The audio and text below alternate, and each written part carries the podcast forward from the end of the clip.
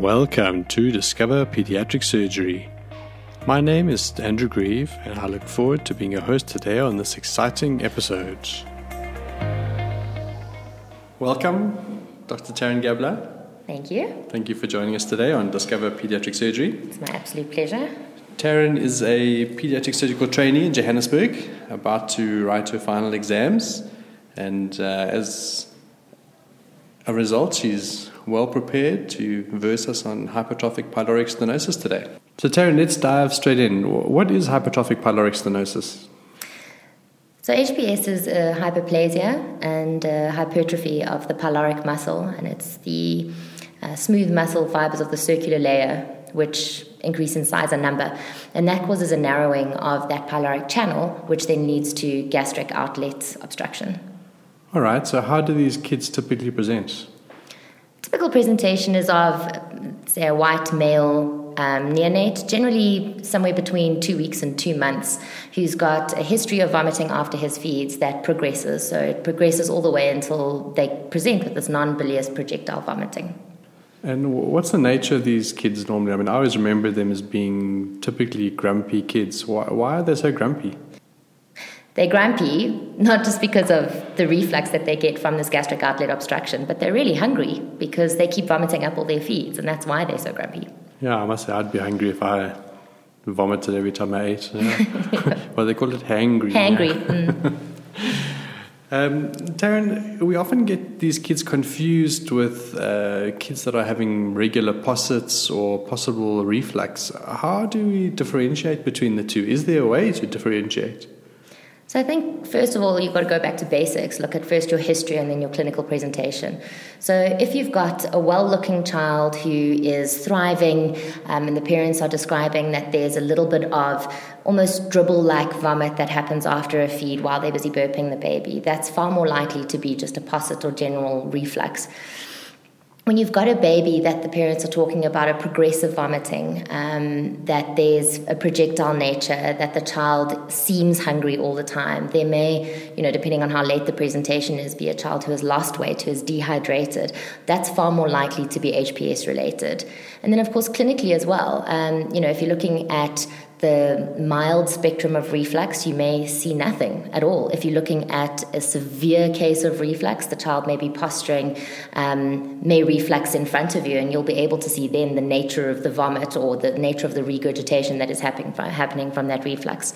Um, and then clinically as well, looking for signs of HPS. So, um, do they have an epigastric fullness? Do they have visible peristalsis on the stomach? Can you feel an olive on the abdomen? Yeah, those are very useful symptoms and signs for us to keep a close eye on. Um, what are the sort of implicated predisposing factors for developing hypertrophic pyloric stenosis? I mean, you, you suggested young males. Are there any other features that may be predisposing for HPS? Yes, I mean, I think we don't really know that much about the etiology of HPS, and uh, a lot of it is is anecdotal hearsay. There is some evidence to suggest it, but you can try broadly break things up into either a genetic basis or an environmental basis. Um, the reason we think that there's some sort of genetic component in the etiology is because we do see it more in white or Caucasian children compared to Africans or Asians. Um, it's far more common in male patients, more common in the firstborn um, boys and families there's a much higher incidence if you have a positive family history, especially if your mother had HPS. There's almost a four times risk then of getting of having HPS in, in your child. Um, and then some blood types are also more prone to HPS, like the B type and the O type.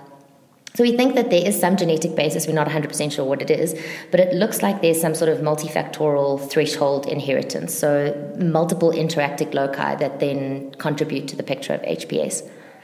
Have there been any medications that have been implicated in HPS? Yeah, so I think that's going over then onto your environmental leg. So looking at different things from the outside that also contribute to it. And as you mentioned, one of those are antibiotics like macrolides, and especially with erythromycin or azithromycin exposure. Um, the other things include types of feeding. So, bottle feeding is said to have a higher um, risk of, of developing HPS. It's seasonal, so we see more cases in summer. Um, and some studies have also looked at transpyloric feeding of immature babies. So we know that they're a difficult group, right? Because they're going to present a little bit later because they were prem. Mm. Um, but those babies who have been fed transpylorically in, in the neonatal units also have a higher risk of, of developing HPS later on. Hmm. So, Taryn, you mentioned some of the clinical signs and symptoms that we can look for to help us make the diagnosis of HPS. You've mentioned uh, gastric fullness, uh, caterpillar or peristalsing stomach, the palpating an olive. Can you maybe just take us through what's the best way to palpate an olive in this uh, in this age group of child? so, like you said, they're generally grumpy babies. they're also generally quite hungry, but that hunger can help you in your examination. So, the best way to feel an olive, and I think you know, an olive is something that maybe in the developing world we, we feel a lot more than they would overseas. And if you read overseas textbooks now, a lot of people don't feel an olive, even on table, um, because these kids are presenting earlier. But for us, that will make your diagnosis, and you can go ahead straight away without wasting time on other investigations. Mm-hmm. So, the best way to do that um, in our environment is to make sure that you've got a really calm and, and, and cooperative child, um, which sounds almost like an oxymoron when talking about neonates. But one of the ways in which to do that is to keep the baby on the mother's lap, let the mom feed the child. So either a sham feed, just so like a, putting a pacifier or a dummy in the mouth, or by giving them a little bit of dextrose water to drink. Um, and then keeping their legs up so that you keep the abdomen nice and soft. And then you really want to start with a, a focused examination at um, the epigastrium. So the best way to do that is to stand on the left side of the patient using your left hand, um, and you're going to take your fingers, feel for the edge of the liver, slip them underneath the liver, and then roll your hands backwards towards the umbilicus. And you should then feel this olive. You should feel the rolling of the olive underneath your fingers, um, and that'll help you make a diagnosis. Yeah, so that's a great sort of pathognomonic sign for hypertrophic pyloric stenosis. Um, you mentioned that sometimes it's very difficult to feel this olive. What would be your investigation of choice if you had a clinical suspicion but couldn't confirm it feeling an olive? So I think the, the sort of gold standard investigation that we have is going to be an ultrasound. Um, and that's for a number of reasons. Firstly, I think its sensitivity and specificity is much higher um, looking at the diameter and the length of the pylorus, but also because it avoids other things that we don't like in neonates, like radiation and contrast into a baby who we think has got gastric outlet obstruction. So I would go for a sonar. An ultrasound, okay. And what kind of numbers are we looking at that's, that would be in keeping with hypertrophic pyloric stenosis? So I think that's also a little bit of a loaded question, and uh, you know it depends where you read. But I'm a bit of a simple person, so I try and remember something that is simple for me.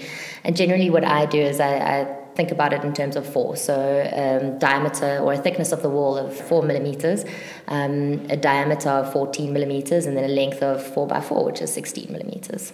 Okay, generally. yeah, it's a nice, easy way to remember it. Yeah.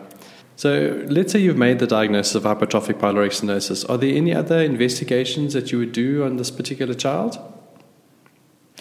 Yeah, I think part of your workup of the child and part of your management of the child, and more importantly, part of the resus of the child, is making sure that you've got your ducks in a row. So you need to resuscitate this patient. One of the best ways to sort of gauge where you're starting and how you're improving is by doing a blood gas. I think that's probably one of the most important things that I would ask for. What would what would you expect to see on a blood gas in a kid with HPS? These kids typically present with a hypochloremic, hypokalemic metabolic alkalosis.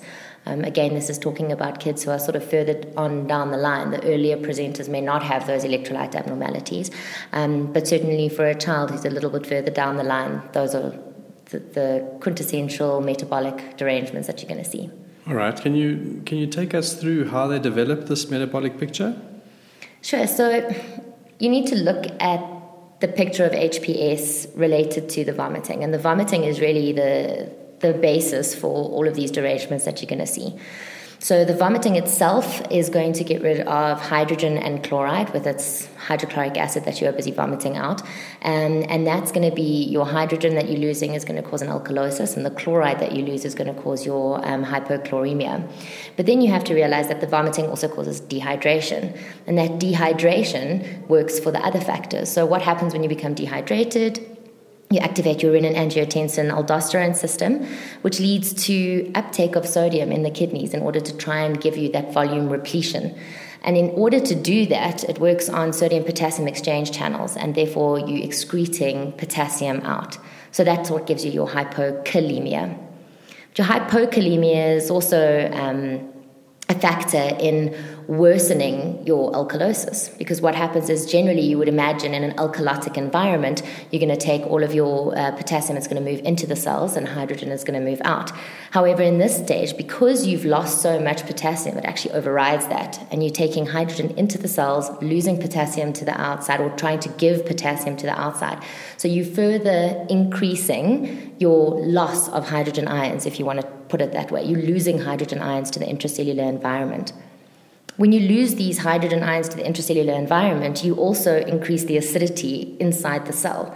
So, what does that do in the kidney? Well, that stimulates more bicarb uptake because now the kidney cells are saying they've got too much acid, so now you need to take up more bicarbonate in order to, um, in order to balance um, that acid. And then finally, um, you've also got what gives you your paradoxical aciduria, which I think is also an important point. And what happens there is that although you already have a very alkalotic um, environment inside and you would prefer to get rid of your hydrogen, I mean, you would prefer to take up your hydrogen ions, you've gotten to a point of hypokalemia that is so problematic that the body will override those mechanisms and use your potassium hydrogen exchanges in the kidney thereby taking up potassium because of the critical hypokalemia which it's reached and secreting hydrogen ions. And therefore, you're actually losing hydrogen ions and you get this paradoxical aciduria in a very alkalotic environment. So, if you try and break it down so that you've got it sort of in a stepwise manner, the vomiting loses hydrogen ions, so you've got an alkalosis. You lose chloride, so you've got a hypochloremia. The dehydration leads to kidney mechanisms which lose potassium, and that's why you have a hypokalemia. And then the other thing, or the last thing, that also contributes to the fact that you've got an alkalosis is the fact that you have this obstruction between the stomach and the duodenum. And usually, when that stomach acid reaches the duodenum, it's counteracted with bicarbonate um, juice that is secreted from the pancreas. Now, if you're not secreting that bicarbonate juice in order to neutralize the stomach acid that's coming through the pylorus, that bicarb is also backing up and staying within the system. So there's a number of mechanisms that increase your bicarb and help you lose hydrogen ions and thereby propagating the alkalosis. Yeah, I think that's a very good summary. I mean, it's a very complex interaction, as you say, and it's important to remember all those different levels and how they interact with one another. You know, on the basis of that, people often describe hypertrophic pyloric stenosis as an emergency. Do you agree with that statement? Yes and no. so, from our point of view, from a surgical point of view, this is not a surgical emergency. You do not have to rush this child to theatre, but this is a medical emergency. And um, the resuscitation of these patients is incredibly important um, with their IV resuscitation and fluid resuscitation. This is a medical emergency and it needs to be treated as such. So, how do you suggest that uh, we embark on this emergency medical treatment for these patients? Do you think an nasogastric tube is important? IV resus? What's your approach to these kids? All right, so let's start with the nasogastric tube. It's a bit of a controversial topic. There are people who are for nasogastric tube placements and people who are against nasogastric tube placements. Um, the thinking for nasogastric tube is that you've got a patient who is obstructed, you want to decompress that stomach, you don't want to have them at a risk of vomiting and aspirating. The people against nasogastric tube insertion will say that we're actually propagating this alkalosis because the more HCl that you drain out of the stomach, the more you're going to make, the more hydrogen and chloride you're going to lose, the more bicarb is going to back up in the system. Mm. But I think probably the best thing to do with a nasogastric tube is to be safe. So, a lot of these patients with hypertrophic pyloric stenosis will be able to manage their own secretions and their gastric secretions. And I think as long as you've got a patient who isn't vomiting their secretions, you can safely resuscitate that patient without a nasogastric tube. If the patient in front of you is vomiting their secretions, then you have to be safe and place a nasogastric tube. It may take you a little bit longer with your fluid resus, but that patient will be better off not dying from an aspiration. Yeah, absolutely. I think playing it safe is always more important than being in a big rush to correct your metabolic picture. Um, how would you suggest we go about correcting the metabolic picture? So you've got to look at what type of patient is coming in. You know, if you were somewhere in a first world country, and this patient presented very early and had very little metabolic derangement. You sent him for a sonar, the sonar comes back suggestive of HPS. There's really not a lot for you to do. It may be that he's slightly alkalotic, um, he may need you know, one bolus of fluid with, he may even be acidotic, you know, that he's just in the beginning stages of his dehydration. He may need a fluid bolus and then you can take him to theatre. Mm.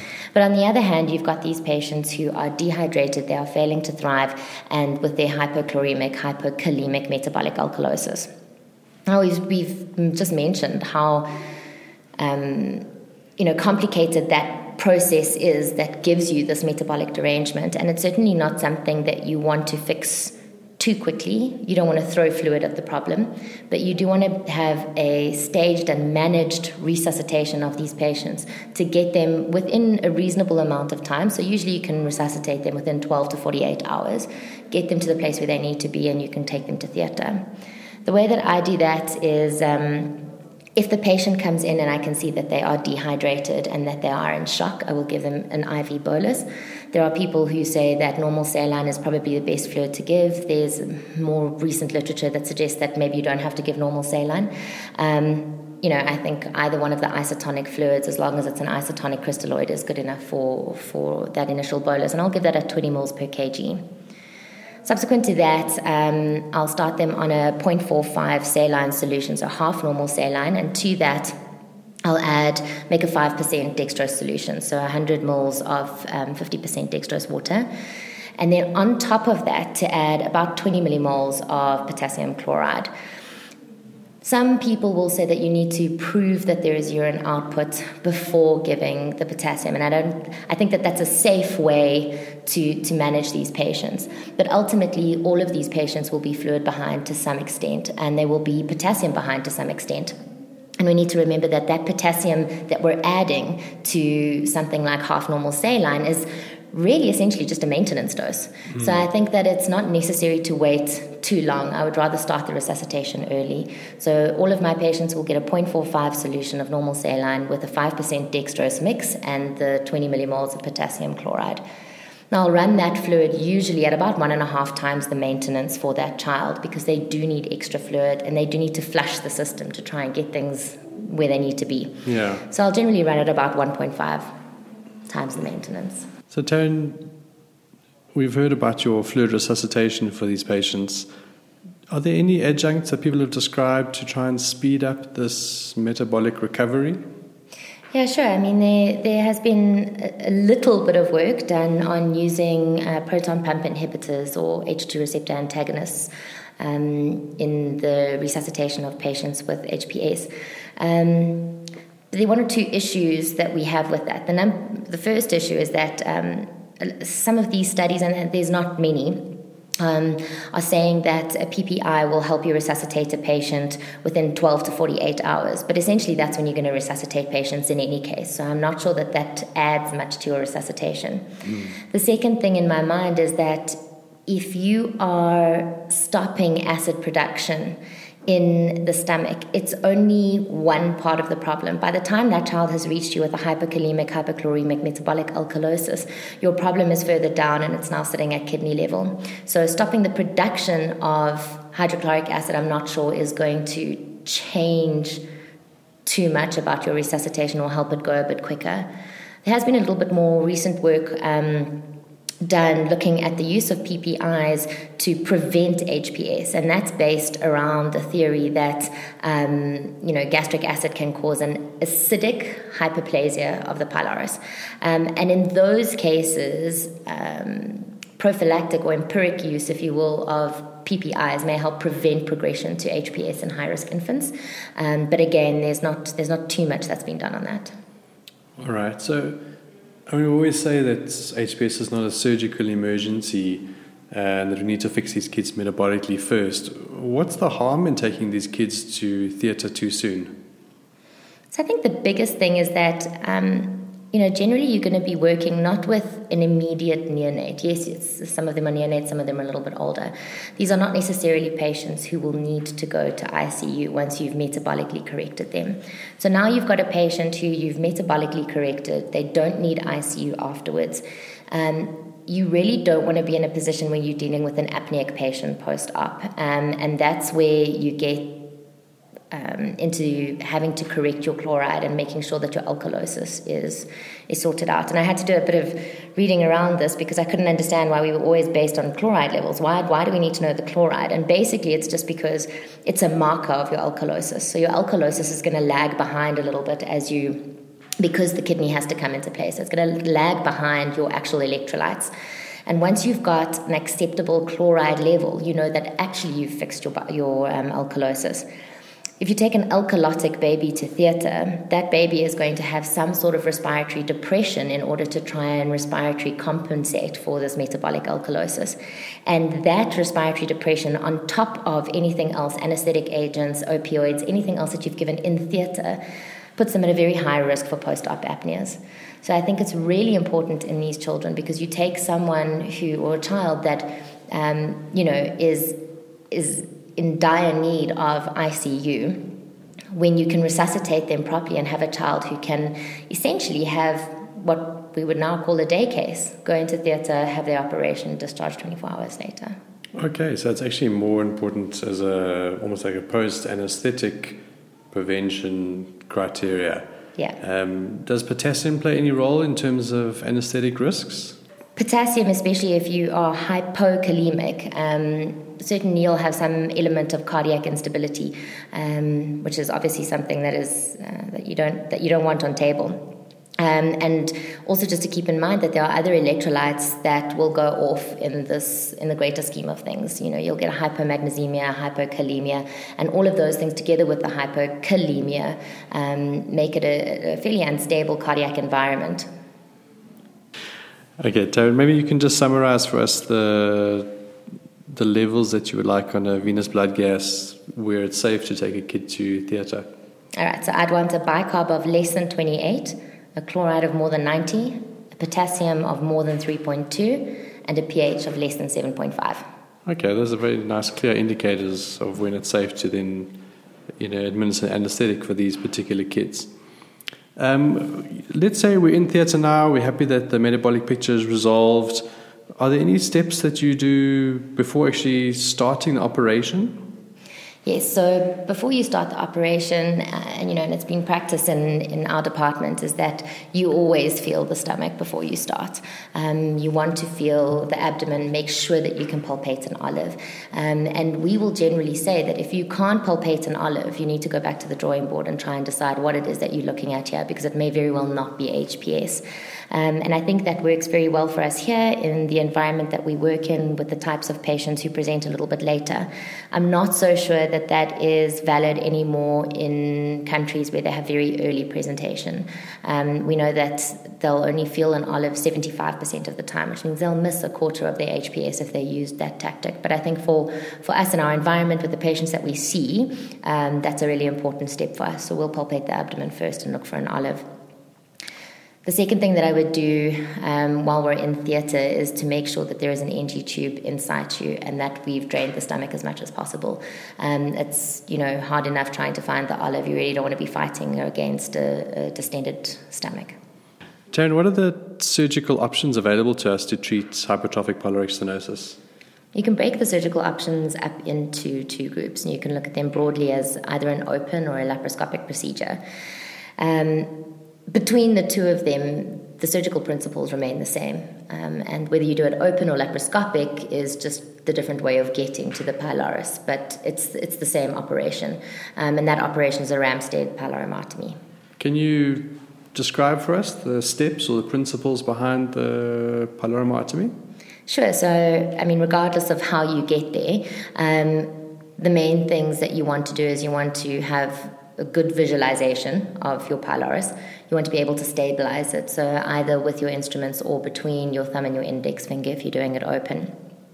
You want to use sharp dissection, so a knife um, on the serosa of the pylorus. You're going to make a longitudinal incision that will extend from about five millimeters onto the, the stomach itself, um, where you can see so, uh, your oblique fibers opening up, all the way down to the vein of Mayo um, on the duodenal side.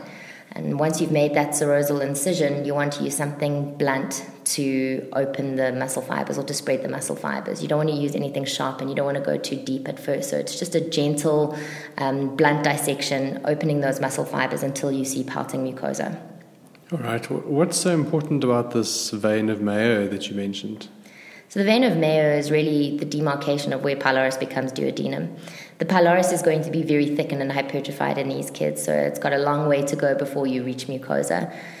The duodenum itself is still going to have a very thin wall, um, and once you go past that vein of Mayo, you put yourself in trouble of making holes in the mucosa itself. All right. How, how can we ensure once we split the pyloric muscles that, that we haven't made a hole in the mucosa? The best, probably the easiest way to do this is to instill air into the stomach. You're looking at using probably about 60 to 100 mils of air that you're going to put into the stomach through an NG tube. Um, and you're going to insert that and, and look for it coming through the pylorus. And what you want, what you're looking for is bubbles. So if you are seeing that there are bubbles coming up through that mucosa, you know that you've made a hole. Okay, and uh, you know, in the odd time where that happens, what are the options to treat that perforation? So the first option is something that goes probably along the lines of, or along the principles of a Graham patch, like you would have used in adult surgery for an ulcer, um, where you close the mucosa with a suture and you patch a piece of omentum over that area, and that's a fairly acceptable way to to um, fix the leak. If you can't do that, maybe you've got a very flimsy, non existent piece of omentum or it's a little bit of a bigger hole. The other thing that you can do is basically just abort. So you close that uh, myotomy that you've made, turn the pylorus 180 degrees, and do the exact same thing, but hopefully without a hole on the other side. Okay, great. How do we know that the procedure has been effective? Are there ways to check intraoperatively? So one of the ways that you can check is if you use um, instruments or your fingers, whichever way you're doing it, and is to move the two sides independently. So if you've got um, both sides of your myotomy moving independently of each other, almost like a shoe shine maneuver, mm-hmm. um, if that happens, then you know that you've done an adequate myotomy. Okay, great. Are we worried about bleeding in this operation? Yeah, look, I mean, they can ooze. It's generally a venous ooze from the muscles. Um, you shouldn't chase it. Uh, if you chase the bleeding, you're more likely to make holes in the mucosa, you're more likely to make issues for yourself. So don't chase the bleeding, put the pylorus back. Once that pylorus is back in its anatomical position, generally that bleeding will stop. But it is something that you want to keep in mind post operatively and just keep an eye on, maybe do serial blood gases. Okay. So, obviously, mucosal perforation is one of the potential risks. Are there any other early complications that we need to keep an eye out for? Yeah, so if you're looking at early complications, um, bleeding we've already mentioned, um, and then incomplete myotomy is another one, which hopefully you will sort out when you're in there, as long as you've done your shoe shine maneuver and made sure that you've done a complete myotomy. Um, probably one of the most important early complications is vomiting. And these kids, in fact, 30 to 90% of them will vomit post operatively in the immediate post operative um, time.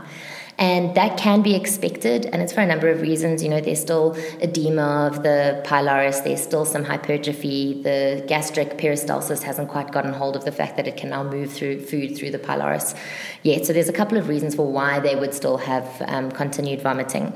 But that generally will settle within a week post operative. Um, and I think generally your guidelines are to continue feeding through that time period because it is, it is something that is expected post op. Okay, I mean, you mentioned feeding. Do you have a particular feeding protocol that you adhere to?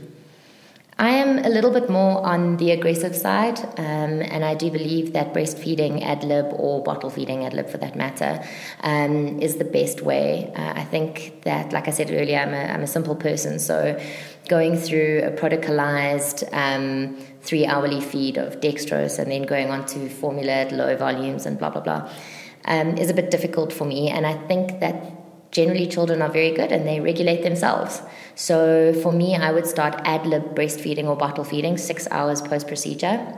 I would feed through the vomiting and yeah, take it from there. Taryn, we haven't spoken much about the alternative treatments for hypertrophic pyloric stenosis. What are some of the other options if people don't want to undergo open surgery? In some areas, people have started trying to use um, less invasive measures, so something like endoscopic pylorotomies um, and balloon dilatation. The balloon dilatation hasn't been too successful. The endoscopic pylorotomies, although um, you know, should be technically feasible and, and sound great. I mean, the same as you would do an endoscopic Heller's myotomy.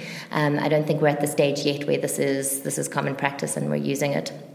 Um, so that those are less invasive options. And then the other option that you need to keep in mind is a medical option um, with the use of atropine. And the the basis of using atropine as a medical therapy is that this pyloric stenosis that you've got is going to be transient in almost all cases.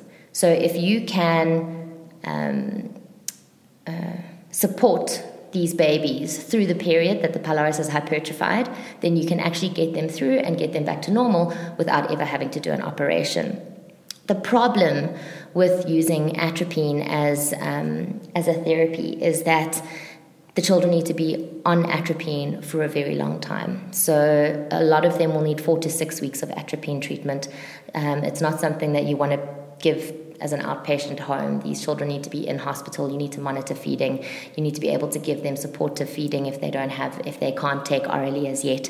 Um, so it's a very labor intensive and a very cost. Uh, costly exercise, um, which is I think why we've moved away from doing it, especially when we've got such a such a good operation, such a good re- reducible operation. What's the saying? Our surgeons like to surge.